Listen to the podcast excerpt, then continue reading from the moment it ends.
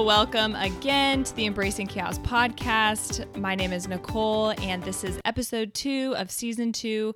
And today I'm going to let you in on a little conversation my friend and I were having about social media and how it's so easy to lose our purpose when we're looking at everybody else. So here is the funny thing. Numbers and likes and comments and mentions and hashtags and all the things are bringing people value.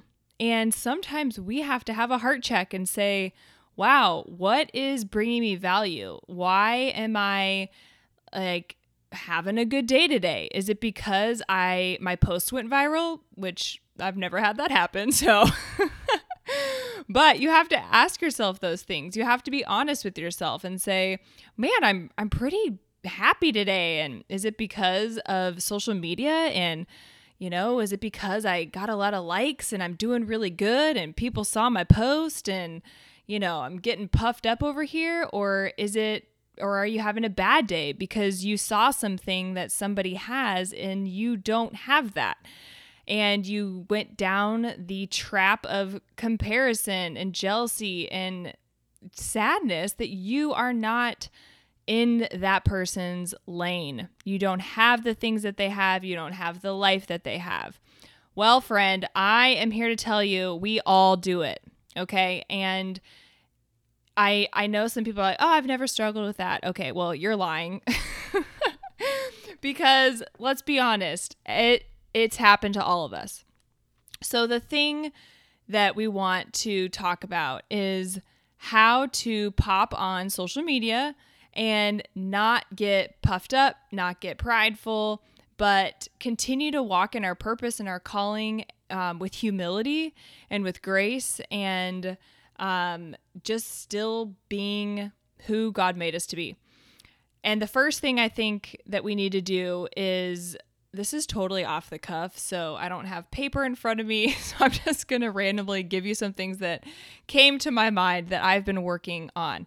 So the first thing is to take a step back and make sure that every time before I open my phone that I am right with the Lord, that I am content with what I have, I am putting my joy in the Lord, that my joy is not coming from other things, that I am happy with what I have and I'm not focused on other people's life. Because guess what? Your life is just as important as that big time 1 million follower blogger, okay? Your life is as equally as valued in God's eyes. And you might be cleaning toilets and wiping up, spit up, and doing laundry and making lunches and driving your kids to school, but your life is just as valuable and has just as much purpose as the blogger, influencer, author, writer, whoever famous person on Instagram and their life. You are just as valuable. You have just as big of a purpose and calling on your life as that person. And that is what we forget. We forget these things. We think, oh my gosh, they're doing so much for the Lord.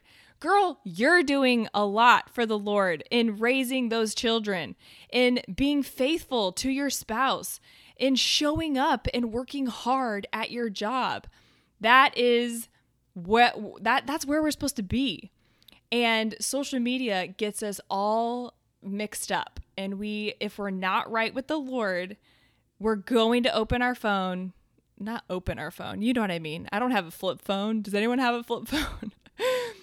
Just turn on our phone and go on social media and open that app and be like, I am just going to start getting jealous and discontent if we're not right with the Lord.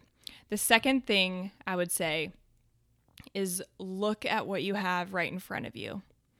Remember what God has done. Remember what he is doing in your specific life. Remember those big photos and all the awesome photos that people post of their big news on social media. Remember those for your own life. Remember when God was faithful and you got pregnant. Remember when he healed your friend. Remember when he saved you from a bad situation. Remember when he showed you his faithfulness and his love, and he showed up in the stillness and in the worst moments. Remember how beautiful your life is so that you are in that place before you go on social media. See those, see that job, see your spouse, see those kids that are in front of you. Look at your friends, look at your home, look at, and all those things might not be perfectly lined up. And I understand that, but remember what God has done so that every time you go on social media, you're able to bring the fruits of what has already been downloaded into your soul, that you're able to bring like your best, your kindness, your grace, and all of those beautiful characteristics to the world. So let's get into the word today. Let's see what God has done. Remember what God has done. Focus on what's right before us, and always know that you have value and purpose.